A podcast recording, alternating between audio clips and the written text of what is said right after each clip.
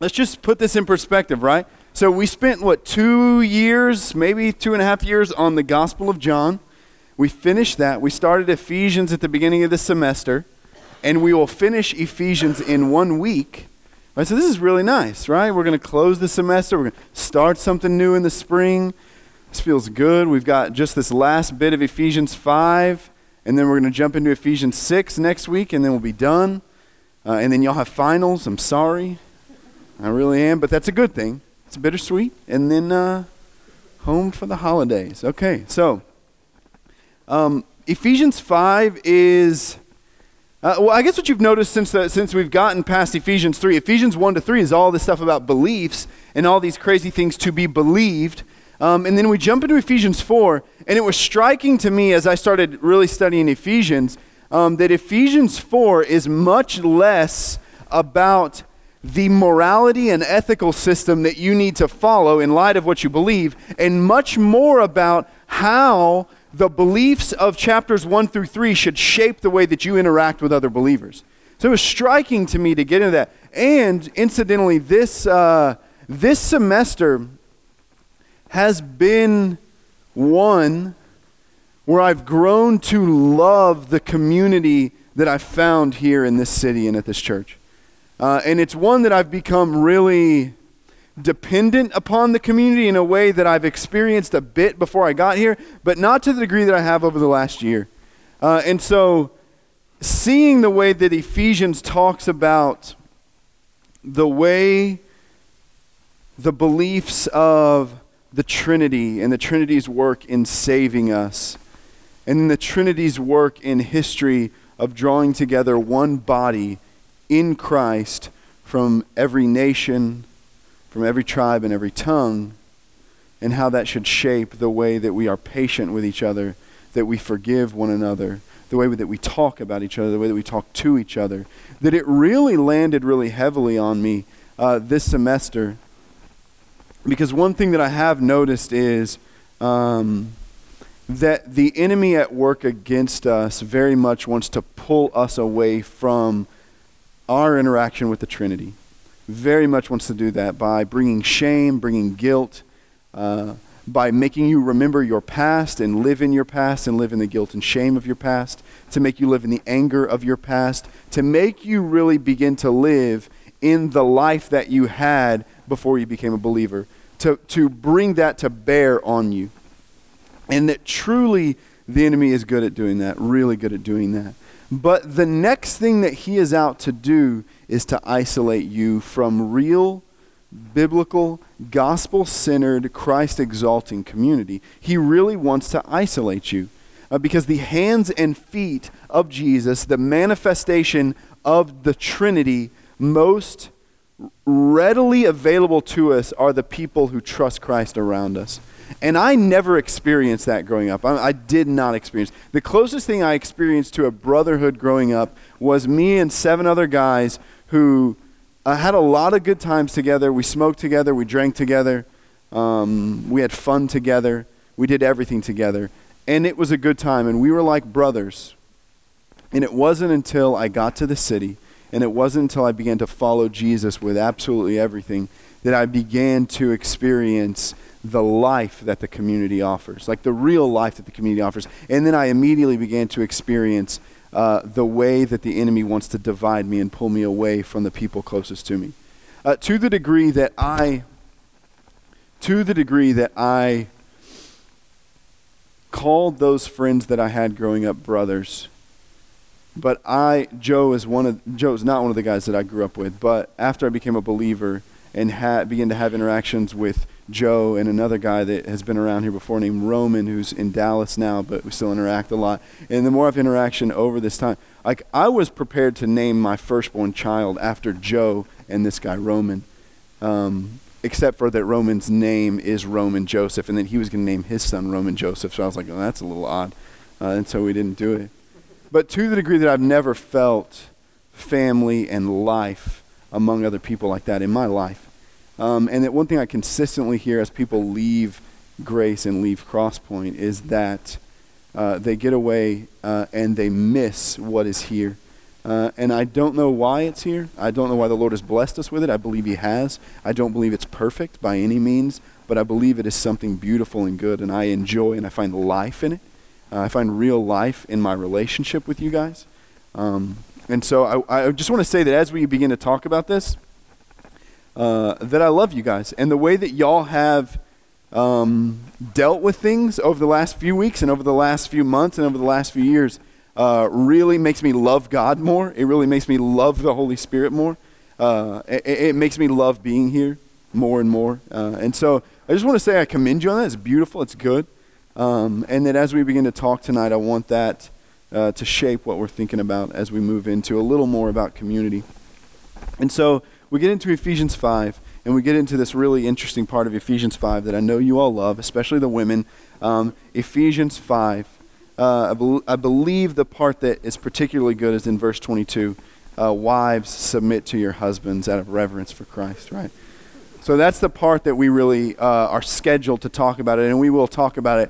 But from a grammatical standpoint, from a grammatical standpoint, if you want to look at the text, you, you can. I think it'd actually be helpful if you did. Ephesians five twenty-two, if you want to look at that real quick. That if you read Ephesians five twenty-two where it says, wives, submit to your own husbands as to the Lord, that word submit is not in the text. It's not in the text at all. Really, in Greek, what it says is, wives, to your husbands as to the Lord.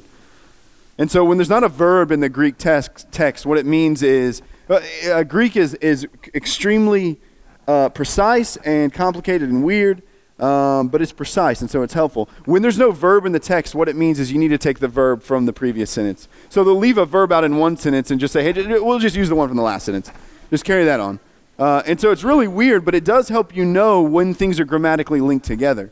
Uh, and Greek is also really good at using participles and these other verbs, which I'll show you in a minute, uh, to link things together so that you know when an idea is supposed to go together. And so when we read five twenty-two, you probably in your Bible have a heading there that says wives and husbands, right? That heading should not be there. That heading should not be there uh, because there's no period at the end of the sentence before that. There's no period at the end of the sentence that says submitting to one another out of reverence for Christ. It literally just flows right in there. When you read in the original language, there's no sentence, there's no marker, it just flows right into it.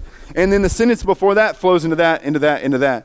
And so this idea really begins in five fifteen. The idea that we're going to look at in five twenty-two and then beyond, children obey your parents and bondservants submit to your masters. It's really weird text, really heavy text here, really misused text historically. They all, this idea really starts in five fifteen, so we need to start there, unpack, and we'll move along, right? So let's do that. five fifteen. Look carefully then how you walk, not as unwise but as wise, making the best use of the time, because the days are evil. Therefore, do not be foolish, but understand what the will of the Lord is. And do not get drunk with wine, for that is debauchery, but be filled with the Spirit. Let's stop there. We can unpack that for a second. So what's going to happen is a sentence is going to be said, and then things that relate to that statement are going to be said. And then at the end, the last part of the sentence, the last part of the unpacking, he's going to attach four more things to it. And then when he gets done with those four things, then the last one, he's going to attach four more things to it, right? So it's really odd, but I'll show you how that plays out, right? So look carefully then as you walk, look carefully then how you walk. And he's going to have three, we'll call them not buts, three not buts, okay? When I say not buts, what I mean is, be careful then. How, how do you sign that? Not buts? Not but. Not. Yeah, not but. Okay. Oh, let's stop there. I learned last week that my name in sign is the same as the one for toilet. Yeah. Right? It's awesome. Thank you. And apparently you get to make up names for people. That's sort of, right? That's sort of the way it works. Great. Thanks for that. Okay. All right. Sorry. So when I say that, look carefully then how you walk. what he's going to show you is that grammatically, he's going to say, "Look, care- be careful then how you walk. Pay attention to the way that you live," is really the idea in the statement. And he's going to give you three things, not this way, but this way. He does it three times. Not this way, but this way. That's what I mean by not but. Not this way, but this way. And he's going to say, be careful how you walk. Not this way, but this way. Not this way, but this way. And not this way, but this way. So let's unpack the three, right? I'm so sorry, Madeline. I've never been this close to you to realize how difficult this probably is for you. Okay, sorry.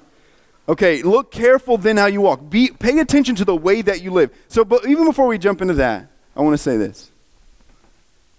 It is striking the way that Paul calls Christians to live. It's striking. It's different. It's crazy. It's absurd. And it's because we believe absurd things. And I want to be really clear in that. I think for the last like twenty-five years, maybe thirty years, uh, we as Christians have been really trying to convince people that don't believe in Christianity how reasonable and not absurd Christianity is. Let me tell you, Christianity is absurd, okay? We believe a guy rose from the dead. We believe we're going to live forever with him, right? We believe that Moses, by God, parted an ocean and people walked through that. Not an ocean, it's a sea, right? Made it sound crazier. We believe absurd things. We believe in miracles. We believe in a spiritual realm with spiritual forces, demons and angels. That's not reasonable, okay? It's not normal. It's absurd. And the absurdity of our beliefs lead into the absurdity of the way we ought to live. And you see that most striking in the way that we interact with each other. It should be most striking in the way that we interact with each other. And that's the way that Paul is calling us as Christians to live, in a striking way with each other, in a striking way with each other. And so as we read this, I really want that to help shape these not buts, right? So look careful. That's what it says. Look careful. Pay attention to the way that you live. In light of all these crazy things that you believe, in light of how crazy they are, right? In light of them, look and pay attention how you live. The first one, not as unwise, but as wise. What could that mean? That could mean a thousand things, but he tells us one way. Not as, not as unwise, but as wise, making the best use of the time because the days are evil. And so he's saying the first thing that we need to think about in wisdom is the fact that time is limited and you have a very small amount of it. A very small amount of it. Have you noticed that as you've gotten older, it feels like time is, like a year lasts like way shorter than it did when you were, do you remember like when, when you were in kindergarten and it seemed like a year was like the longest amount of time you could imagine? It was absurdly long, right? And now doesn't it feel like the semester has just flown by? Right, and you felt that, and you know it's going to get worse and worse and worse. Like I'm thirty now, and so it just feels like it's just like gone. I feel like I just had my son, and I'm looking at him today, and he's walking around. And I'm like, when did you learn to walk?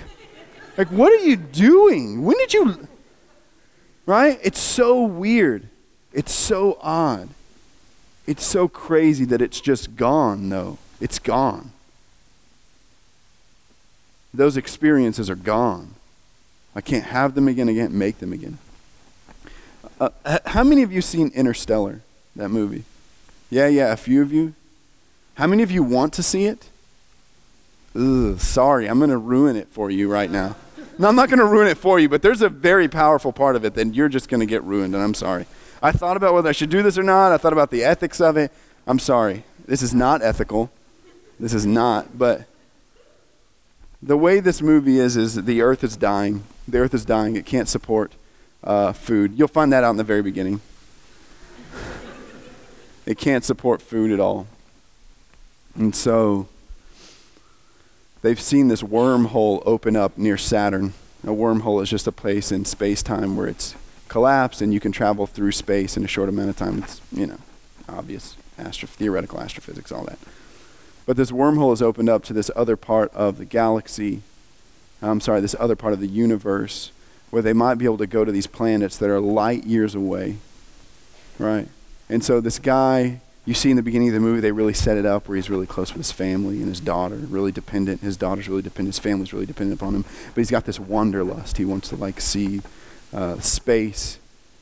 Um, and so he sort of gets recruited to take this ship through the wormhole and then go visit these other planets, these three other planets where they have sent uh, a person to each one to see if it's habitable for humans.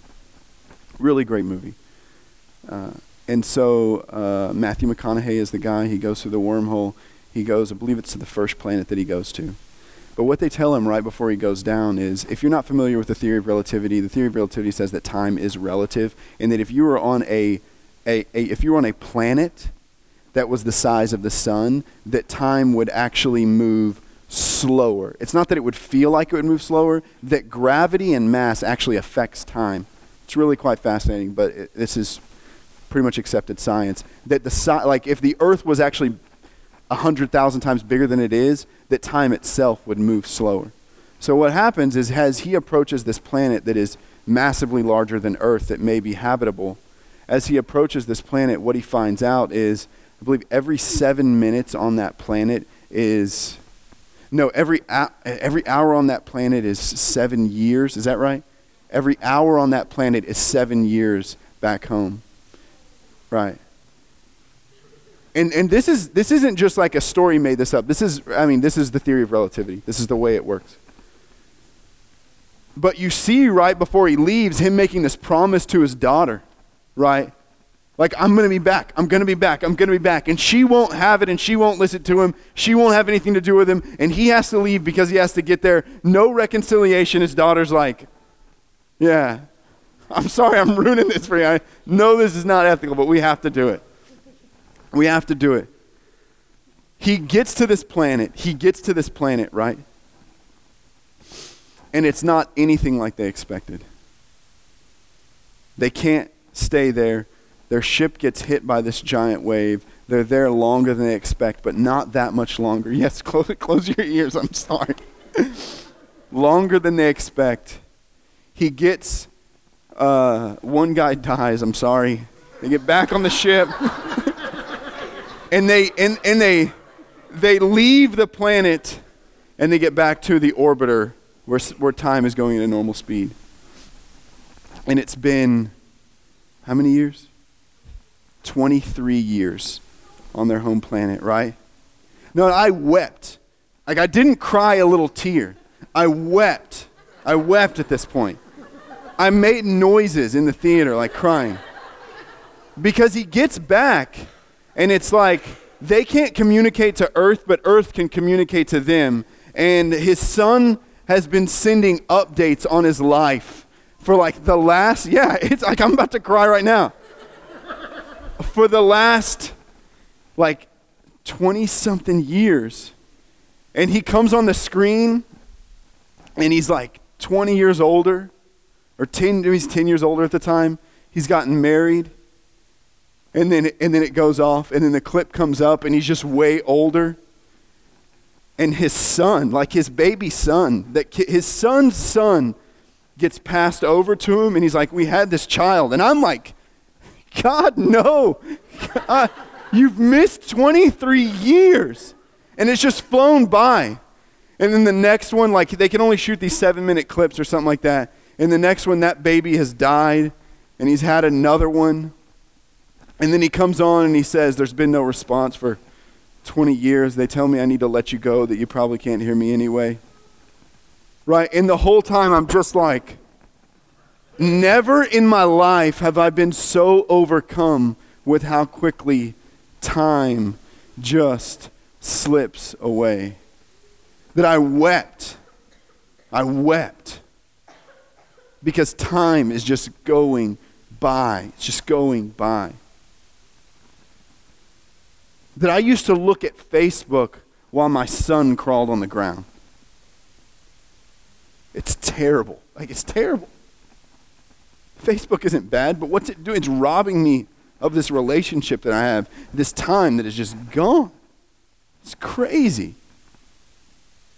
And so for the first time, I, I, th- that's the reason I love the movie. There's other things that are great about it. That part of the movie, I've never been so wrong. I was distraught. I was like torn to pieces. Like I went like this. When the baby came on, I was like, oh. Like, right? Like a, I, sound, I was saying like my mother. I was like, oh. It was, t- but that's, that's what I think for a being like God who sees time so differently than we do, and how we waste it, how we just waste it. And that the days are evil, right? The days are evil. What could that mean? It could mean so many things. But I think one of the things that it means is that we're caught up in this war, and like he's been unpacking for the last few verses, we've been caught up in this war between the kingdom of light and the kingdom of darkness, and the enemy is very, very good at making us so busy that we miss life. So busy that we miss life. That's what we do in the United States. We're so busy doing and doing and doing that we miss life. We miss it all. Or so consumed feeding some appetite that we have that we miss what the Lord has called us to do. We miss it all, and we trade it all for nothing. And so he's saying very simply, very quickly, be careful how you live. Be careful how you live. Not as unwise, but as wise. Making the best use of the time, because the days are evil. And your life will be snatched away from you before you know it. It'll be gone. What does the Lord put in your life to do? Who are the people he's gathered around you to pour into? Who are the relationships that will be gone when you graduate? And you'll try your best to keep them together. But the blessing you were supposed to give in their life, the redemption, the reconciliation you were supposed to have brought in that person's life, the conversations that should have been had and were never had because you were playing a video game. Like, what's going on, right? What's going on? So, the second not but. Therefore, do not be foolish. So, not foolish, but understand what the will of the Lord is. Don't be foolish, but understand what the will of the Lord is. What could he mean? It could mean so many things. I think the first thing we think when he said, understand what the will of the Lord is, we think what he probably means is that God has a specific will for your life, specific things he wants you to do. I think that's absolutely true, but I don't think that's what Paul's talking about in the text. I think what you're going to see if you if you look back on Ephesians, the way that he's using God's will and the Lord's will, he's using it from a more historical perspective. He's saying, understand what God has been doing in history. Understand. Don't be a fool. Understand what God has been doing in history. And what he said, what we talked about this morning, is that he has been working since the beginning of time to gather all nations back to himself, to reconcile humans back to him, giving them life so they can spread life. Historically, that's what he's been doing. And so he's saying, don't be foolish and get caught up in things that have nothing to do with that, that have nothing to do at all with that. I think we really want to know what the Lord's will for our life is, but I think we want it not so that we can be obedient to the Lord, but so that we can find comfort in knowing what the future is. It is a comfortable thing to know what the future is, because then we don't have to live in a place of trust and faith in the God of heaven to provide and lead in the moment. God wants to provide and lead in the moment as you trust him and you walk the will that he has laid out that is in accordance with the will that he's been playing out in history.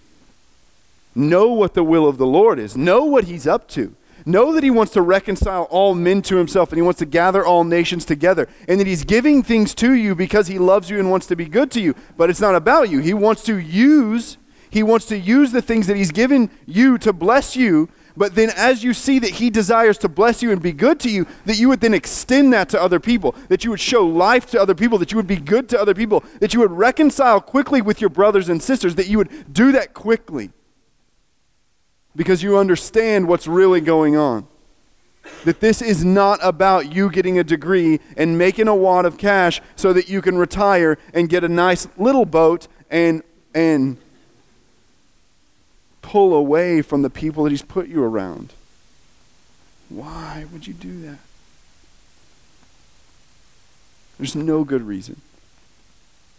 Take vacations, please. Dear God, take vacations. But your life doesn't need to be a vacation. Your life doesn't need to be a vacation. And don't be looking for the day when you've amassed, you know, a million dollars in a nest egg so that you can live without having to work for the last fifteen years of your life, and you're just vacationing. The best years of your life to pour into people your age. And they're gone. They're gone. So don't be foolish. Know what the will of the Lord is. Know what the will of the Lord is. To gather the nations to himself. He's been doing it forever. He's going to continue that, and he will do it. And we can play this huge role in that, or we can be sidelined in it. All right? So don't get amped up on what your future is going to be. He is good and faithful and will provide and will lead. Trust him. He'll do it. But you know what he's up to. You know what he's up to. The mystery of the gospel is not that big of a mystery anymore. Right? And then the third not but.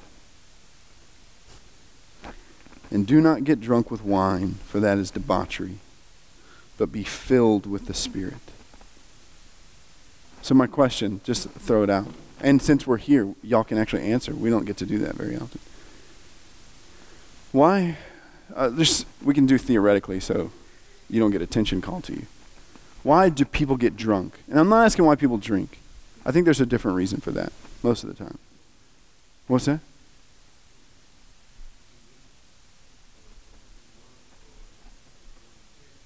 Yeah.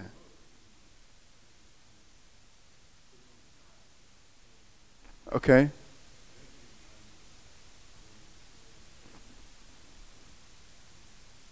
Okay, so yeah, so people get drunk, let's say theoretically, people get drunk to put some pain aside, to put something that's bothersome aside. Okay, yeah, yeah, yeah. Another reason people get drunk. Okay, ooh, okay, so they... they're not totally comfortable with their own personality.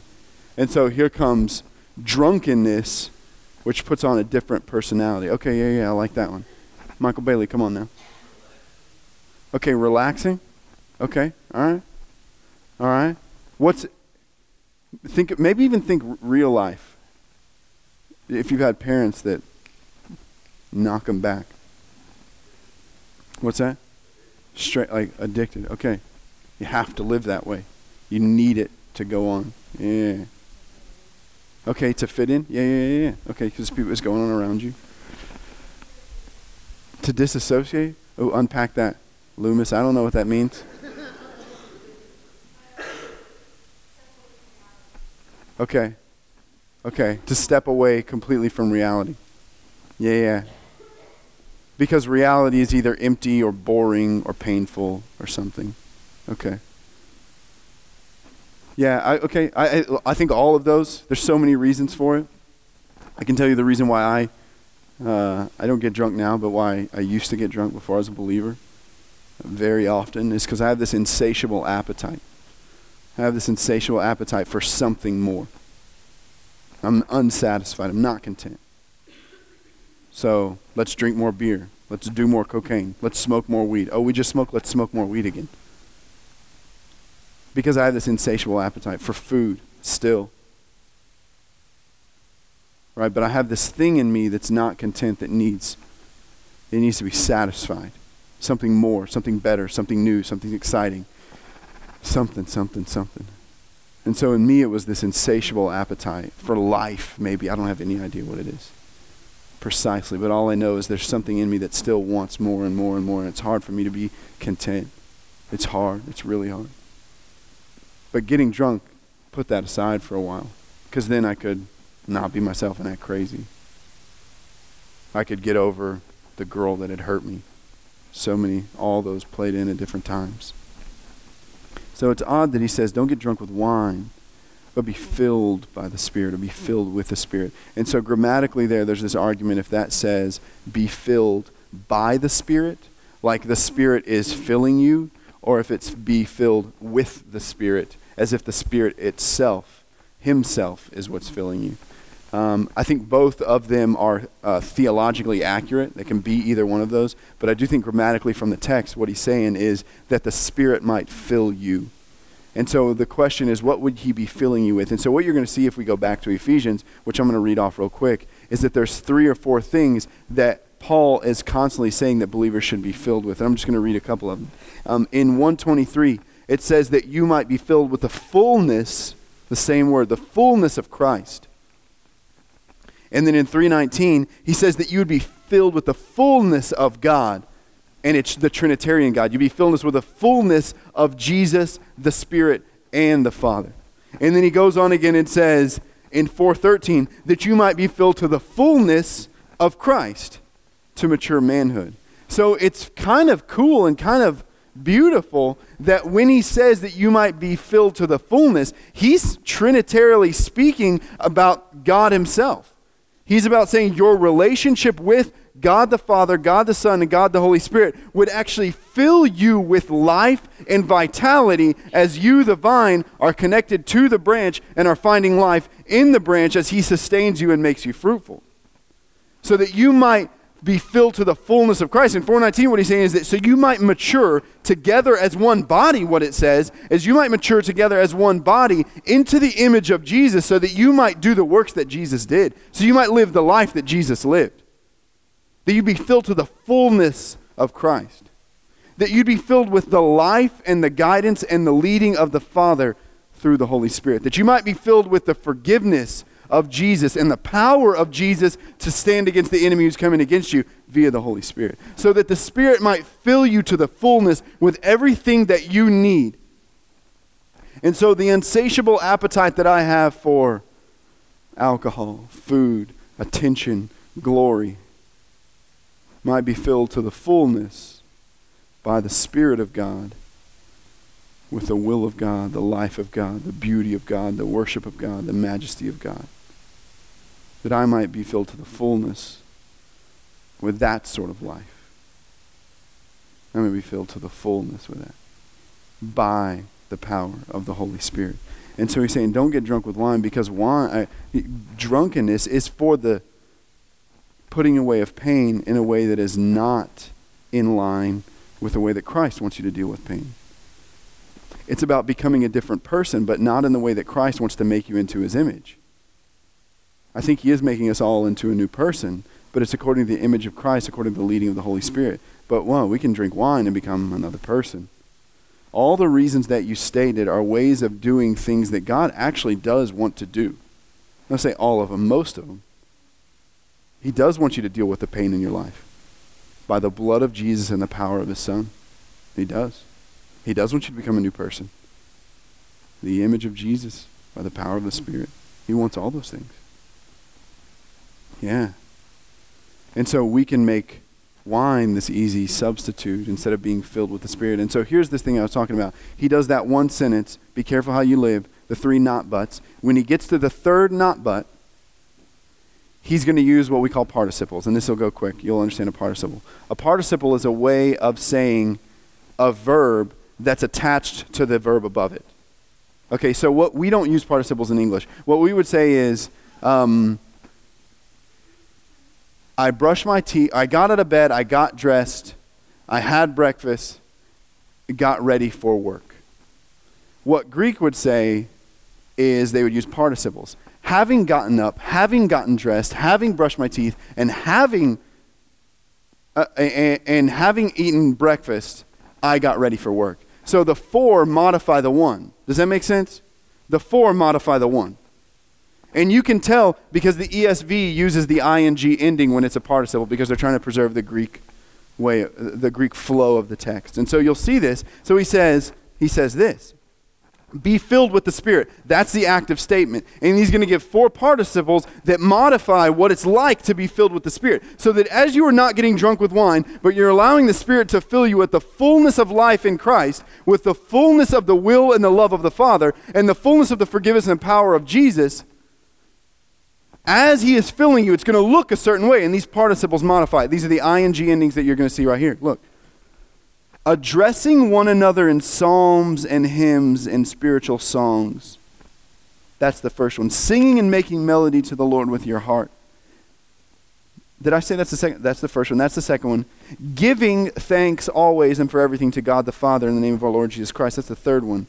The fourth one, submitting to one another out of reverence for Christ. So the four ways that it looks like to be filled by the Spirit with the fullness of Christ is going to result in a few things. Let's look at the first one real fast. Addressing or speaking to one another in psalms and hymns and spiritual songs. I'll, I'll be honest, that's weird. That's weird, right? What if you rolled up to me? What if Joe rolled up to me and he's like, "Come now, fount of every blessing," right? I'm like, "What are you talking about, man? What are you saying to me?" Right? So what's going on here is, what's going on here is, uh, you have, you, you're in a society where uh, there, not everybody reads. Most people don't read. So it, what you're going to see is that Paul and the church would come up with little phrases, little sayings, little hymns that they would say all the time to convey belief, to convey truth to one another. So they had little hymns that they would sing all the times, because locked in the hymn, and you know this, music is way more easy, way more easy? That's right, isn't it? Okay, way more easy. Music is way more easy to memorize and feel and understand than uh, stated words are, right? You can memorize a song in like three days, but if I'm, if I'm like, hey, memorize Ephesians five, probably the same amount of words, that would never happen. It would never happen. You could spend like three years on it, and you'd probably never really get all of it. Some of you, there's like four of you that would do it in a week, and I hate you. Right? But this is the way they package truth. This is just the way they package truth. In psalms and hymns and in spiritual songs. These short, memorable phrases, songs, that would wrap truth in a package that they could be received. And so what he's saying there is, speak to each other according to the truth of God presented in the word that has been testified over the course of the Old Testament and now what's becoming the New Testament. Speak to each other the truth. Build each other up in love, like that sort of thing. And and I'll be honest with you. I don't think we're super good at that. I think we live in a pretty sarcastic culture. I think we live in a culture that cuts down pretty quickly for the sake of fun. I don't think we live in a culture where we're really comfortable being completely, genuinely kind verbally to another person. To where you like grab someone and you lock eyes with them and you say, I do appreciate you and I do love you and you're doing a great job. Like my first year here, I had uh, a guy that I had just met who had just been hanging around Crosspoint. He later became an intern. Um, and he came to me and he was just like, man, I think, and he had just gotten here and he'd just seen the way that I acted with interns. And he was like, man, you never tell the interns that they're doing a good job and you joke with them about things that are kind of cutting most of the time. And I was like, you're a jerk, but you're right. Like everything in me wanted to say, bro, you don't even know me that well. But I was like, good Lord, you're right. You're right. And so it takes a high degree of intentionality to just be honest. And that when someone comes to you with an issue or a problem or a frustration or a grievance, I think what we want to do is either listen and not say anything because you want them to stop talking pretty quickly, or you really do just put them off. Instead of listening and address what's going on with the comfort and the beauty of the gospel of Jesus with truth, and not just putting it off, you know, and not just sidelining it. And so he's saying these are participles, so they're not commands. These are not commands. These are him saying this is what it looks like to be filled by the Spirit. This is what it'll look like. That you will address each other in psalms and hymns and spiritual songs, and that you will begin to sing songs in your heart towards the Lord. Right? And that's weird for us too.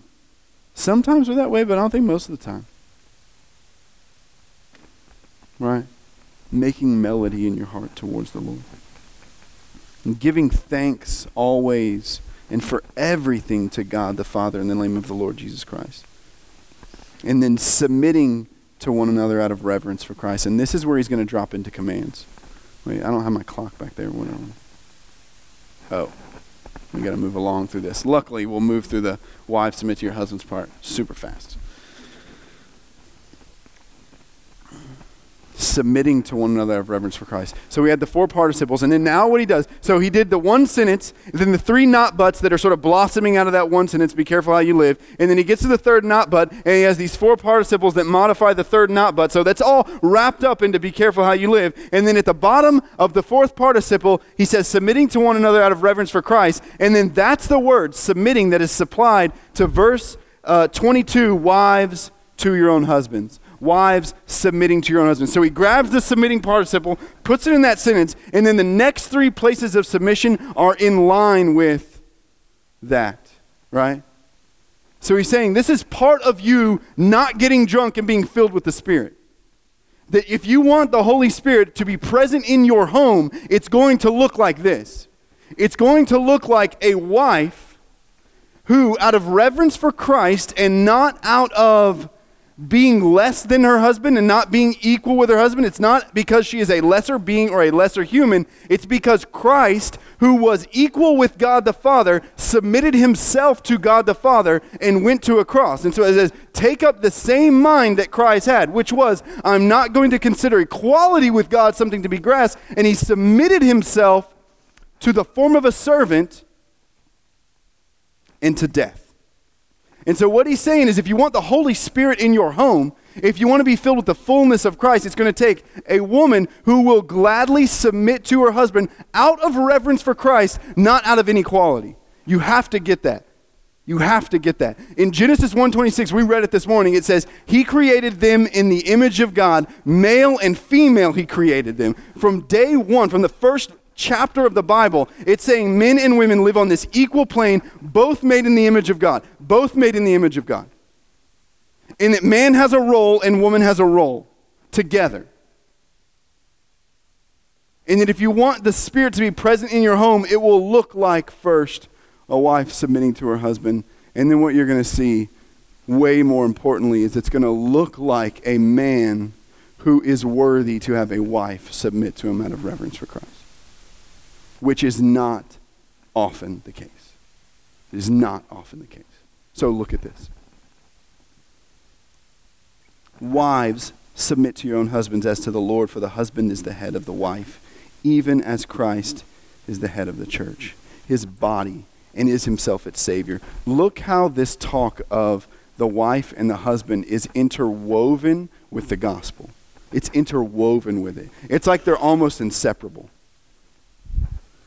For the husband is the head of the wife, even as Christ is the head of the church, his body, and is himself its Savior. Now as the church submits to Christ, so also wives should submit in everything to their husbands. Husbands, love your wives as Christ loved the church and gave himself up for her. That's absurd. That's absurd. In first century, in late antiquity, which is what we call the first century, this is the most socially progressive view of husband and wife that has ever been seen. It's socially progressive. We look now and we're like, good Lord, that's the most socially conservative thing I've ever seen in my life. We look at that and we're offended by that. Our sensibilities are offended by that. You feminists are offended by that, right? Your sensibilities are all stirred up about it. In the first century when this is written, their sensibilities were stirred up about it too. Because for the first time, a wife wasn't a piece of property. It was something that the man, it was a being that the man is now committing to die for, to give up everything that he wants for, to cultivate life in, and to give to, and to be seen as an equal. It's the most socially progressive view of marriage up until this point. And then we look at that and we're like, that is the most backwards thing I've ever seen. What you're going to see is the way that Paul would have you live is typically, typically not going to be socially acceptable. It's going to rub up against your social sensibilities. It's going to rub up against them for whatever reason. Whatever place you are in culture and history, it's going to slide right up against you and require something of you because what we believe is absurd. What we believe is absurd. And so therefore, the way we act is absurd. So back then, wives submitting to your husbands, like, duh. But husbands, love your wives? To command loving a wife? No. At this time in Judaism, you could give your wife a certificate, a certificate of divorce if you didn't like the way that she cooked. If you didn't like the way that she cooked, you could divorce her as a man. She would be on the streets and probably not able to marry again. Boom. And so what this is saying is, men, treat your wife in the way that Jesus treated the church. Who's the church? It's the people that Jesus died for. Give yourself to her. And I know most of you are not married. But some of you probably will be. And the way that you begin to deal with and think about this now is wildly important. So that he might present the church to himself. So it goes right in the gospel. Jesus might present the church to himself in splendor, without spot or wrinkle or any such thing, that she might be holy and without blemish. In the same way, husbands should love their wives as their own bodies. He who loves his wife loves himself. No one ever hated his own flesh, but nourishes and cherishes it, just as Christ does the church, because we are members of his body. Therefore, a man shall leave his father and mother and hold fast to his wife, and the two shall become one flesh. Oneness in equality, wives submitting to husbands and husbands dying for wives. That's a an impossibly difficult thing to do. Let me break it to you. It's an impossibly difficult thing to do. You do it by the grace of God and with the gospel as the center of it.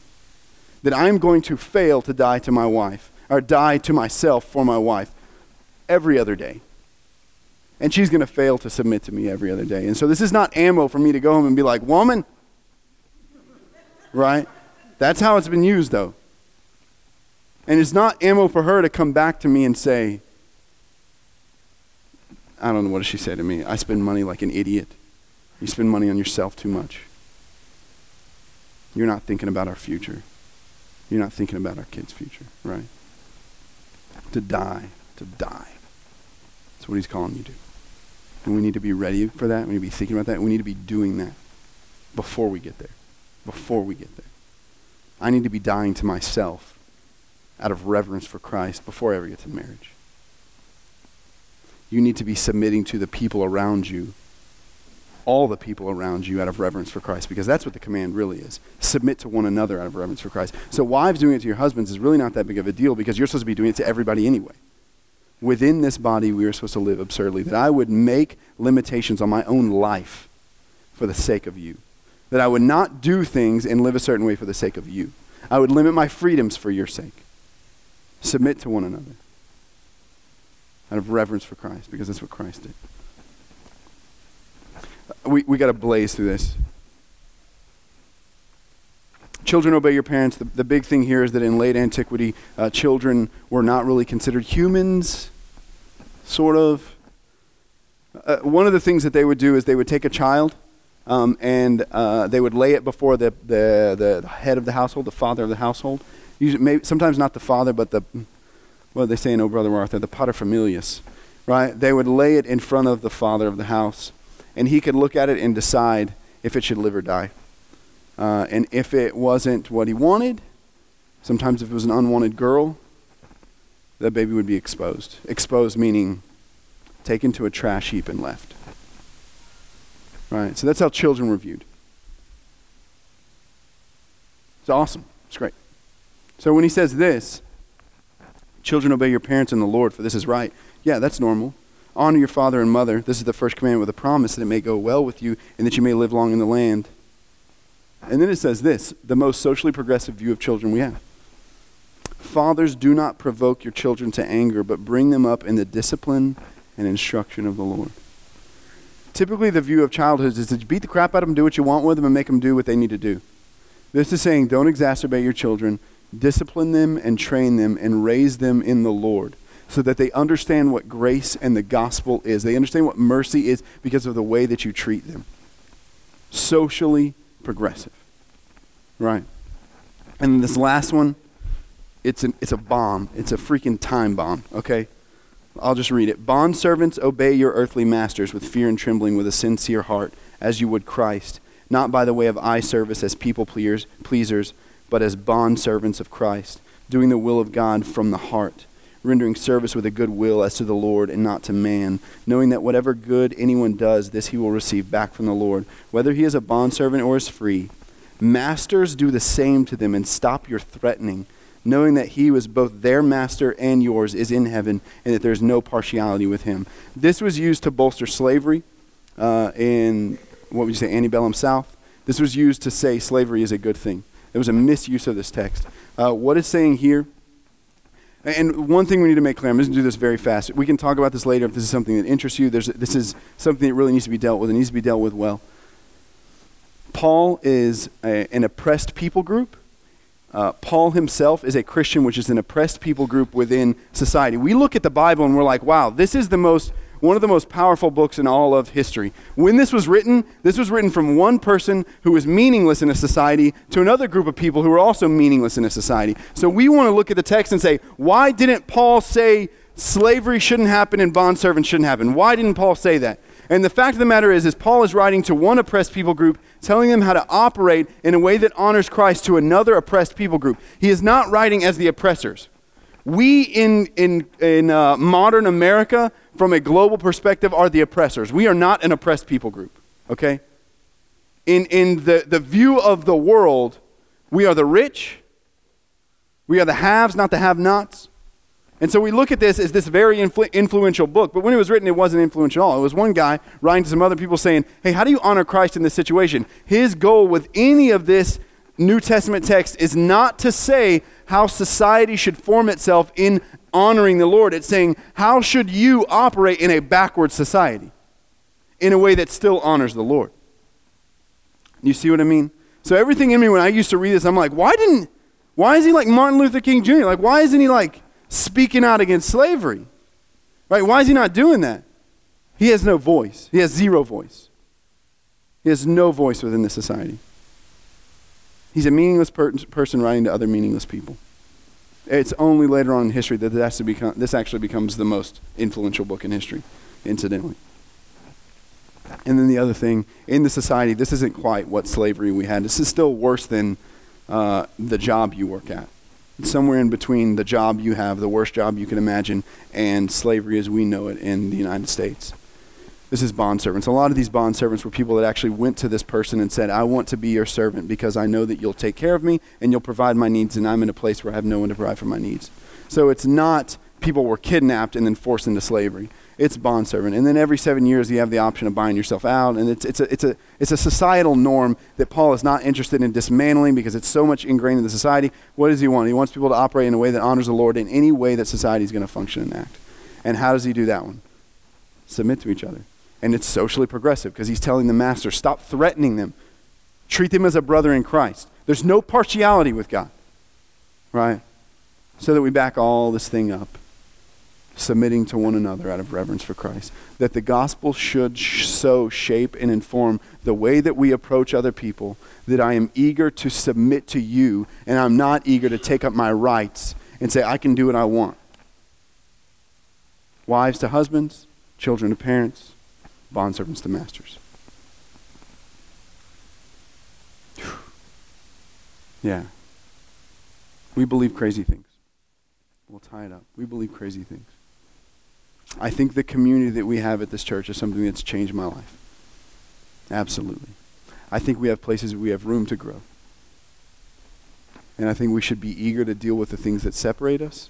I think we should be eager to deal with the little things that are unspoken, that we feel and sense but never talk about. I think we should be eager to do those things. I think we should take very seriously the people that God has put around us and use our time wisely. You don't have that much time. You don't have that much time. And so let's deal with the things that need to be dealt with. Let's grow in love into the maturity of Christ and be filled with the fullness of the Spirit. It's a beautiful thing. It's a beautiful thing. And then you can, you know, holler at me in some hymns or something if you want when you see me in the street.